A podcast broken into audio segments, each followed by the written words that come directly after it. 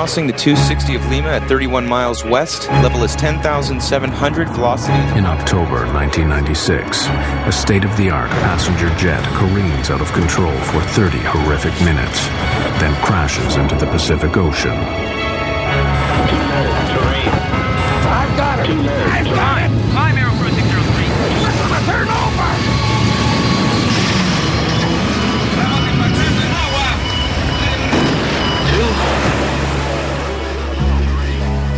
At the time, no one understands how this could happen.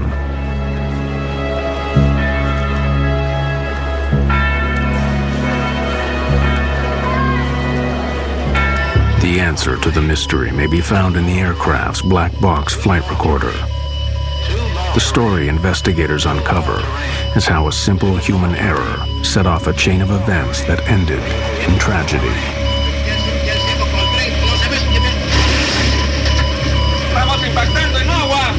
Two cents of American money brought down a $75 million aircraft and killed 70 people. This kind of a problem that they faced that night was um, probably one of 10 over the last 20 or 30 years. You never lose hope immediately. You, you know, it takes time for you to get to that point that you, you, you will accept the fact that there's no people that got out of their life. We're gonna turn over.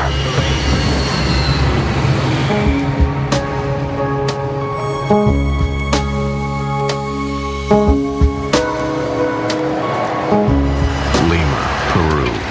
Jorge Chavez International Airport. Aero Peru Flight 603 prepares for takeoff for Santiago, Chile. Plane is a four-year-old Boeing 757, a state-of-the-art passenger carrier known for its reliability and safety.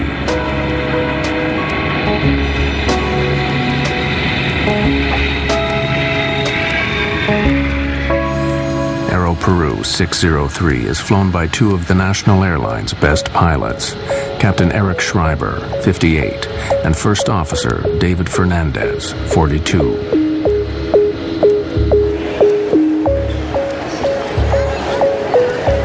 Sixty-one passengers and nine crew members are aboard.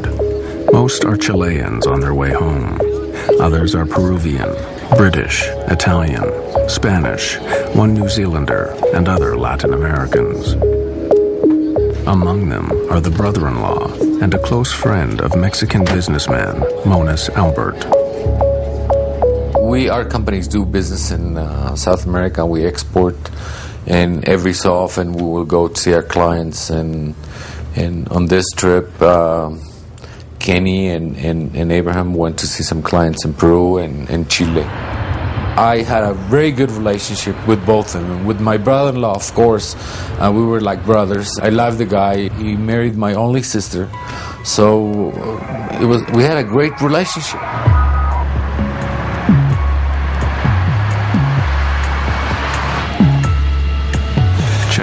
Checklists are complete.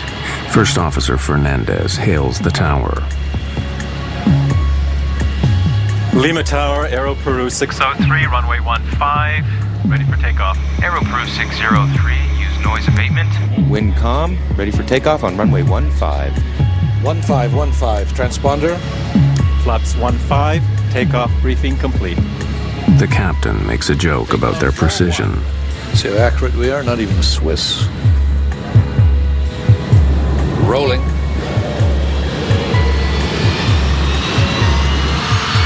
The Aero Peru 757 is among a new generation of computer controlled aircraft in which pilots are trained to rely on a central data system designed to reduce errors, both mechanical and human. On takeoff, the 757 performs perfectly. 80 knots. Check. V1, rotate. V2.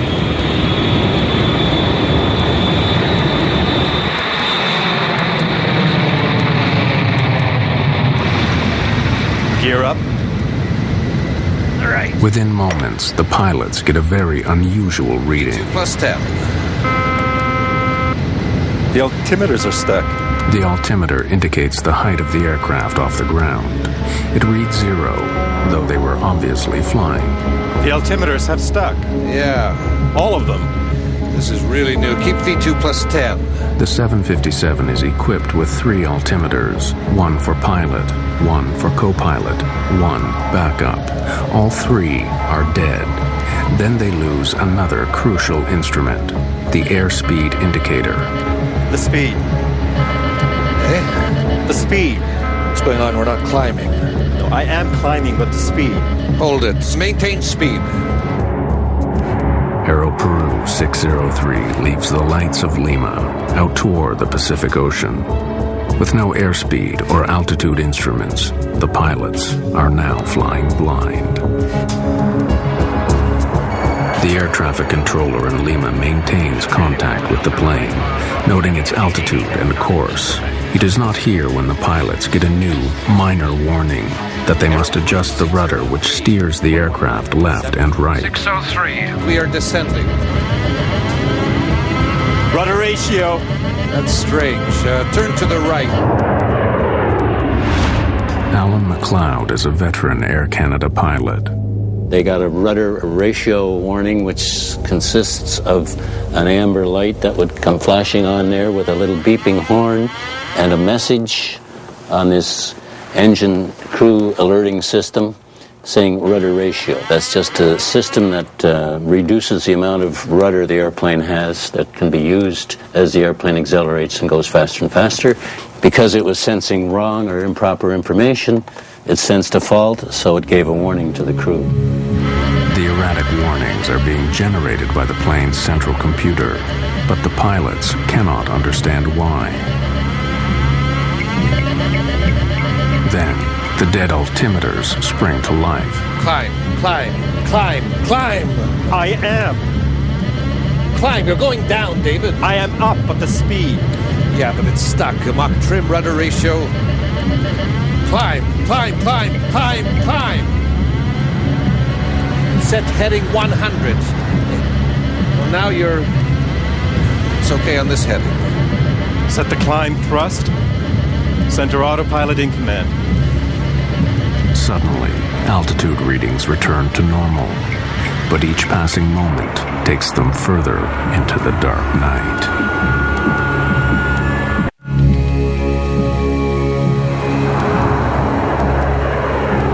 Captain Schreiber tries to engage the autopilot to give them time to think. There is no command. The autopilot requires identical data from two of the aircraft's three flight control computers. But Schreiber's instrument readings are so different from those of Fernandez, the autopilot disengages. Then another alert. Mach trim. Mach trim. Mach trim indicates that the plane is not flying in a level position, yet the 757 is flying normally. Let's go to basic instruments. Everything's going to hell. Mach speed trim is a system that trims the airplane. It changes the angle of the uh, horizontal stabilizer in the back end of the airplane, and uh, that has to be changed as the airplane accelerates to a higher speed. It was getting false indications, so they got a warning that uh, they had an overspeed, which of course they didn't. That warning would consist of, again, the master caution and a master warning, which is a red light associated with a um, an oral warning as well. Despite confusing warnings and no autopilot, the aircraft is controllable. If necessary, Schreiber could keep the plane aloft for hours, but he decides to land. He instructs his first officer to declare emergency. We are in an emergency. Aero Peru 603 Lima. We are declaring an emergency. We have no basic instruments, no altimeter, no airspeed indicator. Declaring emergency. receive altitude. We don't have.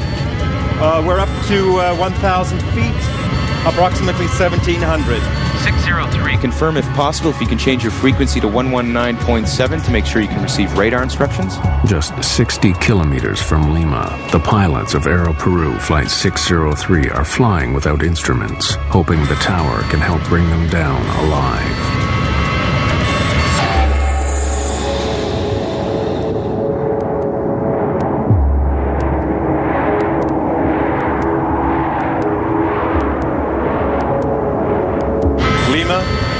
603. Aero Peru. 603, Lima. We request vectors for ILS. Runway They seek the runway with the help of a guidance transmitter called the Instrument Landing System, or ILS.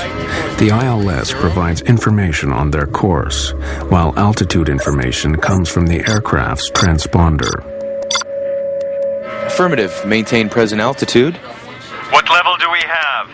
We have 4,000 feet. Can you confirm for us? Correct. Maintain 4,000. Schreiber and Fernandez have never experienced nor been trained for this emergency. Auto throttle disconnect. Really, we don't have any control. We don't have any control, not even the basics. Let's see. Check everything. The airplane was controllable, but you first have to diagnose what's wrong. And it's very easy from 2020 hindsight, sitting here in a chair on a nice sunny day, to say, this is what he should have done. But in the cold, dark night with bells and whistles going off, uh, it's very difficult to analyze conflicting information that you're getting. This kind of a problem that they faced that night was um, probably one of 10 over the last 20 or 30 years that has been similar to this.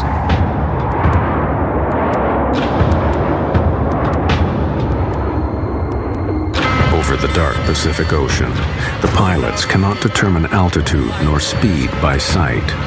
They request that the tower help guide them in. Responding. Airspeed is zero. All speeds. Right. Can you give us the airspeed, please, if you have us on the radar? Yes, affirmative. As of 10 seconds, It seems that you're climbing at level 6,000 at 22 miles south on heading 195.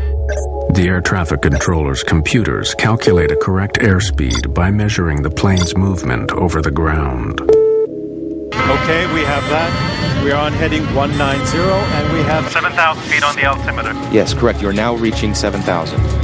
But neither the pilots nor the air traffic controller know that the altitude indicated on the scope is incorrect. It is coming from the plane's erratic computer. The traffic controller would try to help the pilot, but he was receiving the wrong information on altitude. He was receiving a wrong indication from the captain's altimeter. The reason the um, air traffic control system was transmitting improper altitude readout information to the airplane was because the airplane's altimeter, through the air data computer, would send the indicated altitude that the airplane was experiencing down to the radar unit, and of course it was incorrect, and they would read it off their readout down in the uh, air traffic control center and transmit it back to the pilots, and of course it was incorrect because they were getting incorrect information to begin with. Investigators would later discover that Aero Peru 603 was drifting downward, while the altimeters showed them at a near constant 10,000 feet. And the passengers are as yet unaware of the drama unfolding in the cockpit. Avoid large or abrupt rudder inputs. If normal left hydraulic system pressure available, Five minutes after takeoff, Captain Schreiber orders Fernandez to scan the flight manual for some explanation of the warnings. available. Yes, crosswind. Do not attempt an auto land. The air traffic controller continues to guide Aero Peru 603 back to the ground. Aero Peru 603, we are observing you now at level 9,200. What is your heading now? We're heading level 205. Affirmative. You are turning slowly to the right, correct? No, we are maintaining course to stay away from the coast. With incorrect altitude information being transmitted from the aircraft to the tower, they do not know that the plane is descending. Your distance is 30 miles. Do you want a heading to proceed to the localizer, correct? Correct. We're going to suggest course north 360. 360. We have problems here reading the instruments. You're going to have to help me with altitudes and airspeeds. If it is possible. Okay, received. Let's go. The approach is set. The 757's computers send critical warnings, information that the pilots are trained to obey, but cannot trust. Let's try to make a descent on this heading. It's climbing. The airspeed plummets to below stall speed and then races up again. Let's go down to 10,000 feet. Why does the speed go away so fast? Could it be the real speed? That's what worries me. No, I don't think so.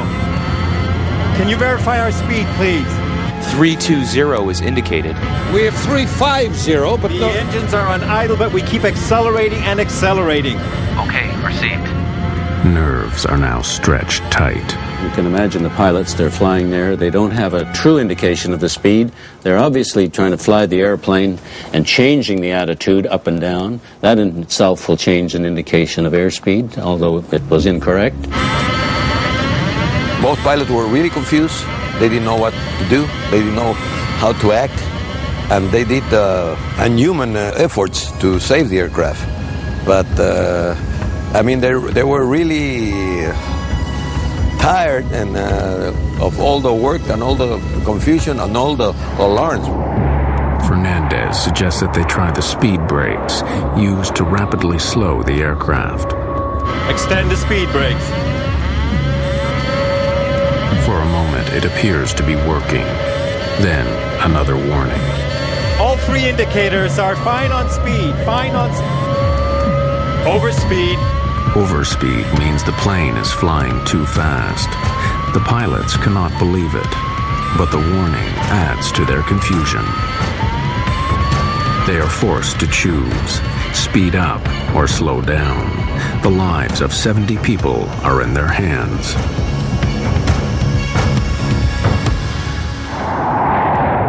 Fifteen minutes have passed since takeoff. Then the computerized brain of Aero Peru Flight 603 sends another burst of contradictory warnings. Rudder ratio. Can't be. Nothing's disconnecting. All engine instruments are okay. What can our real speed be? The speed indications are okay. Lima Tower provides their only chance of survival. We are observing you crossing the 260 of Lima at 31 miles west. Level is 10,700. Velocity is approximately 280 over the ground. Perfect. The controller's altitude reading is incorrect. Junk information being generated by the 757's computers and radioed to the tower. Overspeed. The brakes are on, but now another overspeed warning. Then the stall warning sounds. Let's descend. Can't be over speed. We're still flying. They get a stall warning that the airplane is uh, falling out of the sky. At the same time, they got overspeed warning. Uh, impossible to have two contradictory uh, alarms. Either you're stalling or either you're uh, having an overspeed. So that created more confusion. Really, uh, this uh, problem has never happened before. It was a new emergency. In aviation, you always figure, what's going to kill me? what is the critical thing? Let's take care of that first. And then um, we'll take care of the other lesser issues uh, later on. Uh, when you get stall warning or when you get an, an overspeed indication, you need to pay attention to those immediately. In this case, they were getting both a stall warning and an overspeed. Well, which is right? First Officer David Fernandez finally realizes that the odds are against a safe landing.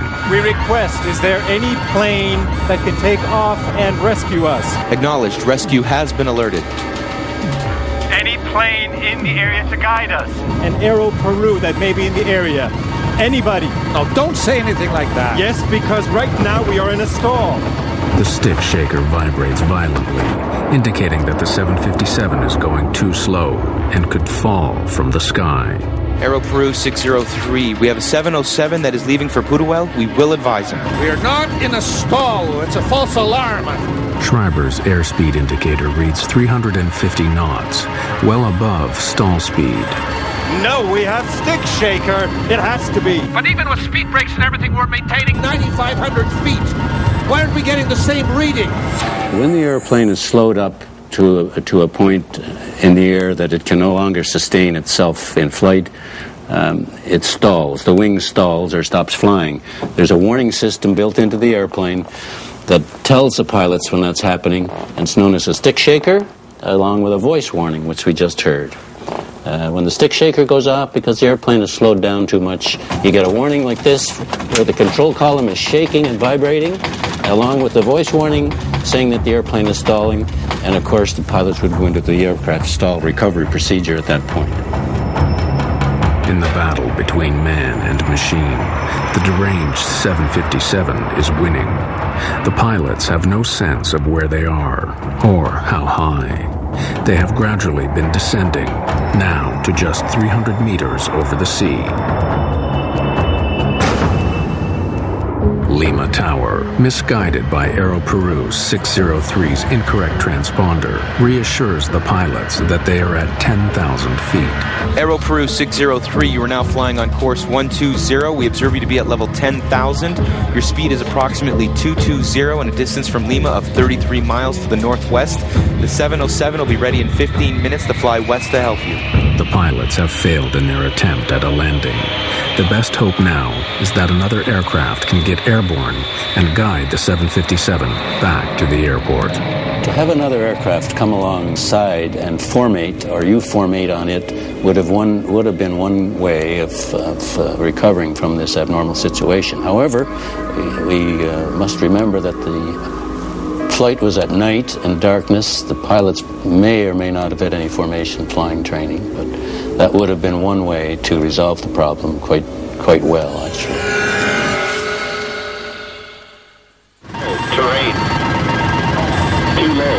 What's happening? Too low terrain. Now the pilots receive the most terrifying warning of all. It is called the ground proximity alarm, meaning a collision with the Earth is imminent. Still, the tower tells them they are at 10,000 feet. We have the terrain alarm and we're supposed to be at 10,000 feet? According to the monitor, you have 105. Too low. Terrain. There is no checklist for if you have these seven or eight warnings going off, which they did, and they couldn't shut them off. Uh, it's it's a very it's a very rattling experience. I could play that tape for you, and you hear those things whoop whoop pull up terrain terrain, and and all of these things going off, and the stick shaker. Brrr, it, uh, it's a very unnerving environment. All the computers are going crazy here. Schreiber turns the aircraft toward the sea, away from a possible collision with a mountain or skyscraper. Too low. Terrain. Too low. Terrain. Despite the erroneous warnings, the terrain alarm is correct. There's a system on board the aircraft called the ground proximity warning system, and uh, it senses a rate of descent in the airplane. The irony of the situation was they were getting warnings from that saying too low, terrain, terrain, too low. That probably, in all probability, was a true warning. But because they'd been subjected to so many warnings and ongoing false warnings, horns, bells, and whistles, that they didn't really, I don't think, react to that uh, too, too seriously.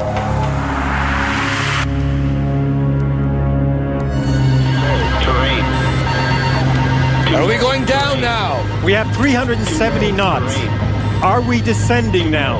We are showing the same speed. You have 200 knots speed approximately. Too low. Speed 200 knots. 220 ground speed, reducing speed slightly. The pilots are stunned. 200 knots is precariously close to a stall speed. Damn, we're gonna stall right now. Too low. Terrain. Let's go up. Let's see. Let's go up here. Two Peruvian men grapple with a deadly situation. A computer that warns them of flying too fast, too slow, and too low all at once.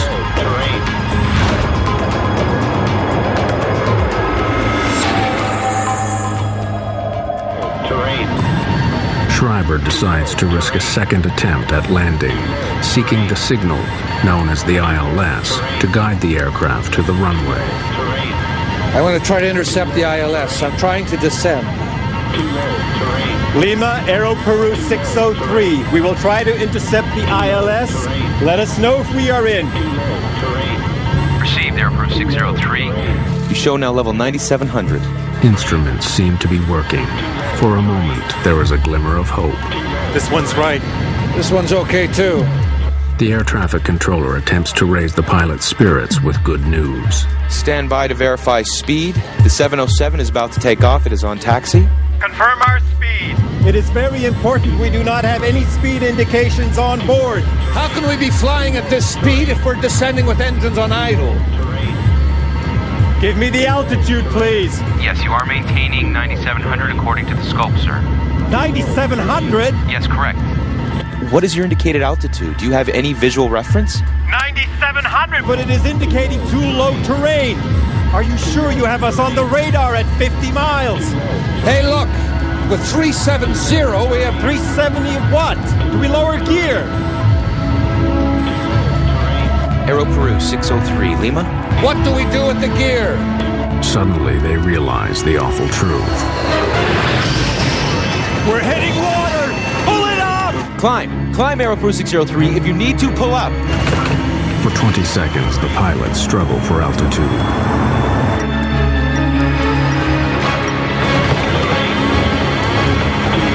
I've got it!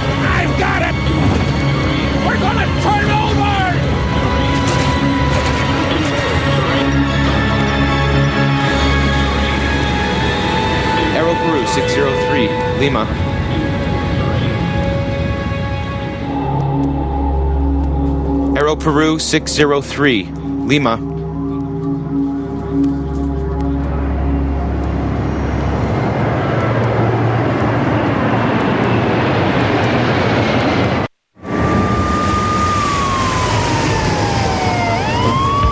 The next morning, Mexican businessman Monas Albert learns that an Aero Peru flight has crashed. Five minutes after takeoff, the crew informed the tower that they were having an emergency and they requested clearance to return to Lima. During the process, contact with the aircraft was lost at 0110, with the latest position of the aircraft being 50 miles north of the city of Lima. About six o'clock in the morning, I got up and turned on the news channel, and I heard there was a, a crash, an airplane crash of Aero Peru, but the news mentioned New York to, to Lima. Rescue operations are underway by authorities. The aircraft was carrying 61 passengers and 9 crew members. His brother in law and his business partner were on Aero Peru 603. So I went to the shower and didn't pay a lot of attention. But when I came out, they corrected uh, the news and they said from Lima to Santiago. And I knew in that plane Kenny and Abraham were flying. The news was very vague, so they mentioned there might be some survivors, and they mentioned that the the plane crashed on Pacific Ocean, and and they didn't have a lot of uh, news, and the crash was at night. So in my mind, I thought that the plane sort of landed on water, and and most people got out. Guido Fernandez has just been appointed Peru's accident investigator. Aero Peru is his first case. The co pilot, David Fernandez, is his nephew. I was in bed. It was uh, about 4:30 in the morning, and they called me. Your nephew uh, is lost in an airplane. They asked me, I mean, how do you feel that your nephew was a co-pilot? My gosh, I, I feel very bad, but I'm a professional. I have to do a job. I have to comply uh, and complete my my duty. So uh, that's what I did. Fernandez rushes to the crash site in a Navy helicopter. It is clear there are no survivors. Nine bodies are floating in the debris. The rest sank with the 757.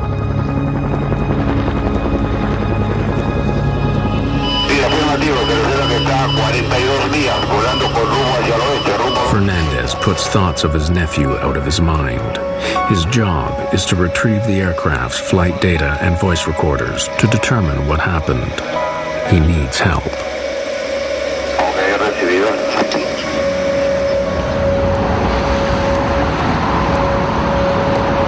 Fernandez contacts the National Transportation Safety Board in Washington, D.C., one of the world's leading agencies for air accident investigation. They had found the aircraft. It was uh, pretty well documented by radar.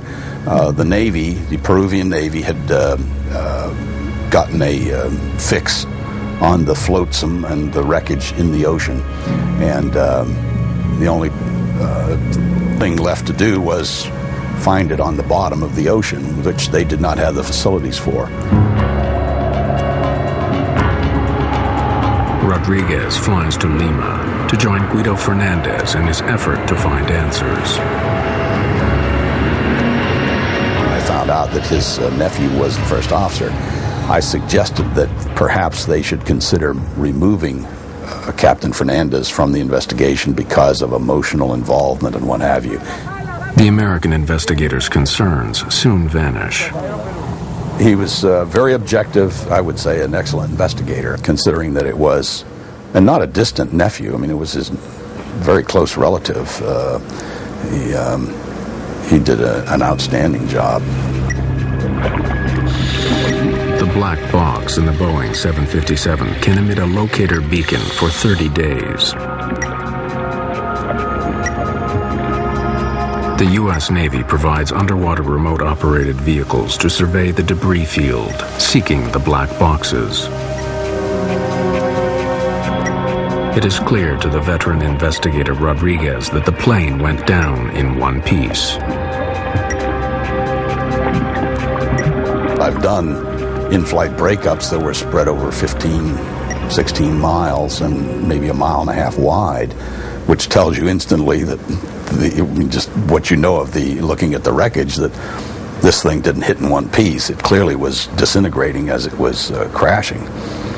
But in this case, it was a fairly tight debris field, and um, so obviously it hit at high speed and um, was fairly closely knit uh, wreckage pattern. The data recorders are retrieved from the 757. Brought to the surface, the boxes are placed in coolers full of fresh water to keep them from oxidizing. They are swept back to Washington for analysis at the NTSB.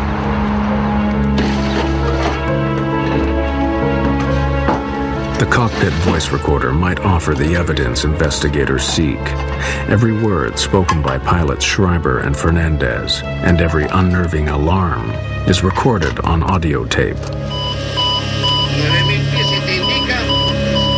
The recorded voices are faint, sometimes hard to make out, but the chaos in the cockpit rings through with chilling clarity. Too low terrain. Too low terrain.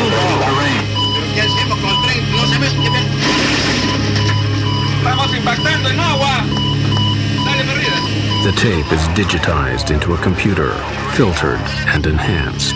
Eh, ¿Cómo puede estar volando con esta velocidad si estamos bajando con todo el poder cortado? Se forma altura, por favor. Too low terrain. ¿Cuál es la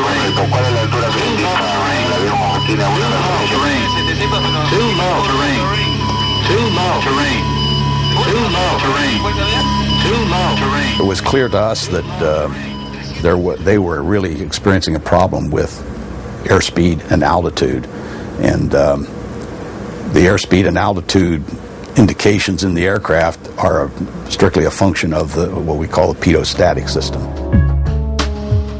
The pitot-static system is found on all aircraft, large or small.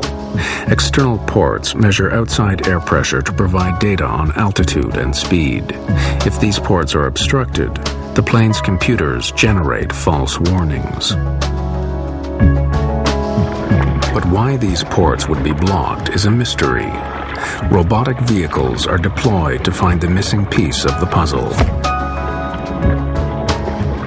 Investigators are stunned to discover that Captain Schreiber's static port is completely blocked with tape. Just before Aero Peru 603 lifted off from Lima, maintenance workers cleaned the aircraft. A worker covered the static ports with tape to protect them. This is standard procedure, but he forgot to remove the tape. It was a small oversight with catastrophic results.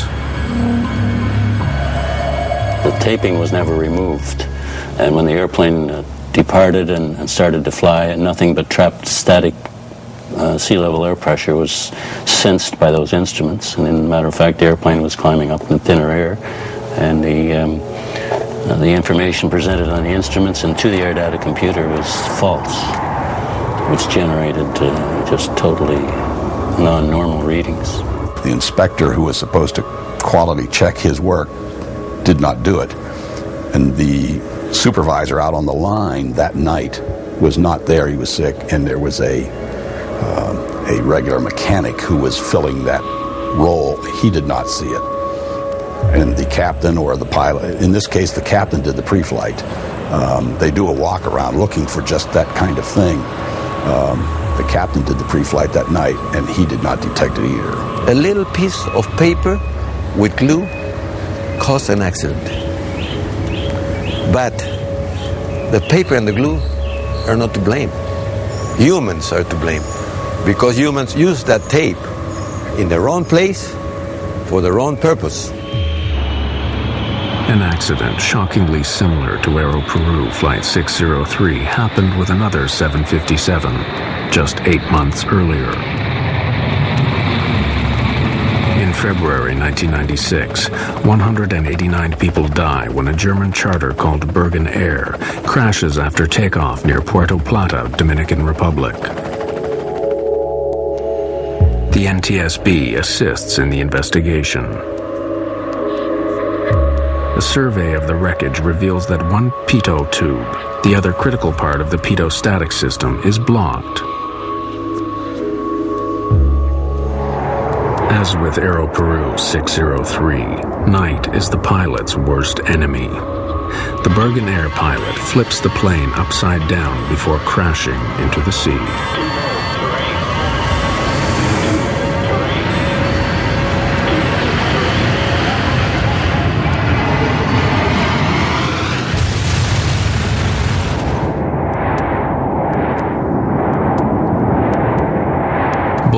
Are immediately issued to all airline carriers about pitot-static problems. But Aero Peru had not yet implemented the changes. The bulletins and the, let's call it the fruits of the Dominican Republic investigation of Birgenair had not yet reached Aero Peru at the time this accident occurred. The Peruvian government very correctly made a point of that in their report on the accident, saying that they should have given more impetus to those recommendations to get them out to the industry quicker. 9,700, but it is indicating too low terrain. Even if Schreiber and Fernandez had known about Birgenair, it may not have helped them survive given the high pressure of their situation. What? We lower gear. It's easy to sit here in the 757 cockpit and play the Monday morning quarterback. Uh, having heard the bells and the overspeed warnings, the ground proximity warning, the stall warning, um, it's very easy to do that and sit here and, and say what I would have done being an experienced pilot. But to put yourself into the position of those two pilots that night, they were in an extremely difficult situation to fly that airplane and, and recover from that, uh, that experience. Two weeks after the crash, Monis Albert joins dozens of grieving families seeking the remains of his brother-in-law and his friend. He finally identifies them in a Lima morgue. I wanted to find them. I really wanted to find them. And and one part of me didn't want to find them because the, there was this fantasy that if I don't find them, maybe they're in an island with a with a with a drink and looking at some girls dancing. I can close the chapter. I can I can go and take him and have him buried, and and there'll be a place for the family to go and and put some flowers once in a while and and say, okay, my my brother-in-law is here, or my dad is here, or my husband is here.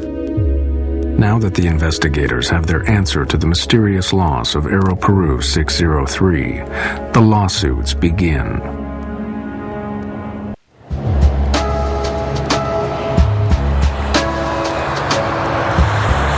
November 1996, a Miami lawyer takes the case on behalf of 41 passengers and crew, arguing that Boeing is liable for the accident.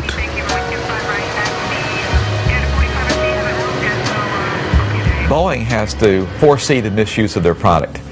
In other words, the manufacturer of a product is legally liable for the foreseeable misuse of their product if it can be corrected. In other words, Boeing builds the airplane with, a, with potential hazard in it.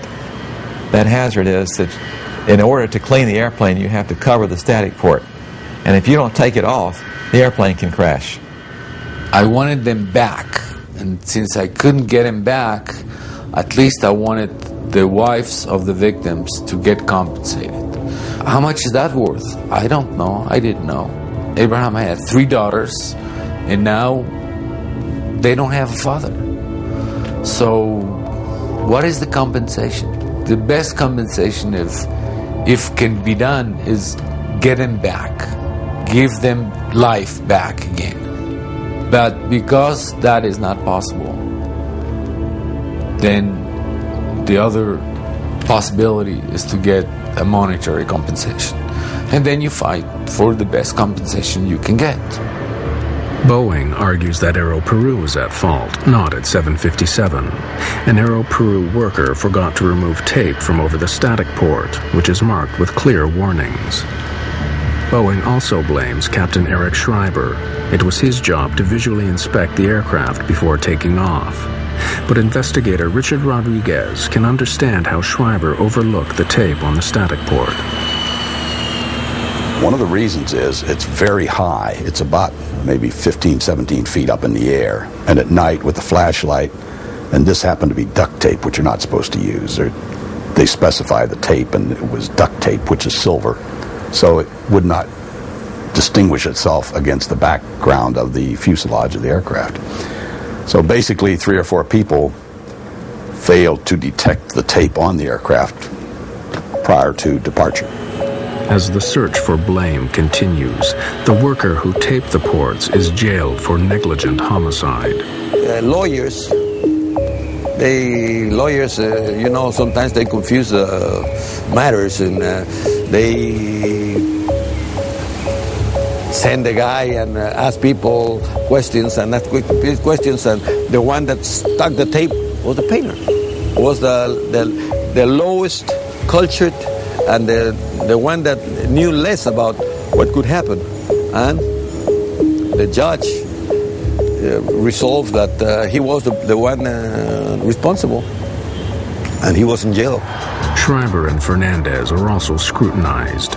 Veteran pilot Alan McLeod believes that in their situation, he would not have attempted to land. He would have continued to fly for as long as he could, with the plane angled upward slightly and the speed set just above cruise. Experience has shown that if, if you don't fly the airplane when you're experiencing an abnormal situation, and they certainly were, uh, you must fly the airplane. Just concentrate on flying the airplane and get the airplane under control first and foremost. Are we going down now? We have 370 knots. If you don't do that, airplane's going to bite you, and you're going to end up uh, in more serious situations. So I would fly the airplane, make sure I was able to fly it safely, if only by using the attitude direction indicator and normal power settings that I was familiar with, and then eventually work my way back and get it on the ground.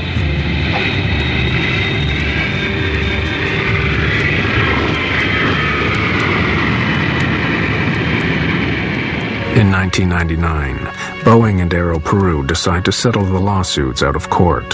Families and loved ones receive an exceptional settlement, averaging a million dollars US per victim. The damages are high because of the terrible way the victims of Aero Peru died. We were able to show that a lot of the people were alive. In a crash like this, a lot of the people would survive the crash and then died of drowning. There was no question in our minds that the people suffered terrible, terrible terror and pain when this happened to them. They were horrified. They were awake. They knew what happened. The disaster helped sink Aero Peru. Combined with increased competition and rising debt, the national airline goes bankrupt in 1999. Boeing increases training on pitot-static problems and issues new regulations and approved static port covers. Since 1996, there has not been another pitot-static failure like the one on Aero Peru 603. The designers of these products and the manufacturers of the products I know that they have to take safety into account. They have to, of course, they do that because they know it's the right thing to do. But they also know that if they don't do it, there's going to be somebody watching them that's going to investigate it, that's going to find out why it happened, and that they're going to be accountable for what they do wrong. And that if they don't take into consideration safety, they're going to have to pay for it. The case is settled, and the airline industry moves on. Such is the world of commercial aviation. But it is little consolation for those whose lives were scarred forever by an insignificant piece of tape. They suddenly say that guy doesn't exist anymore. It's very hard to swallow that. It's very hard to to understand, and it took me uh, a long time to accept. So the memory is still there, and it will be there for a long time. I'm not going to let go. I don't want to let go.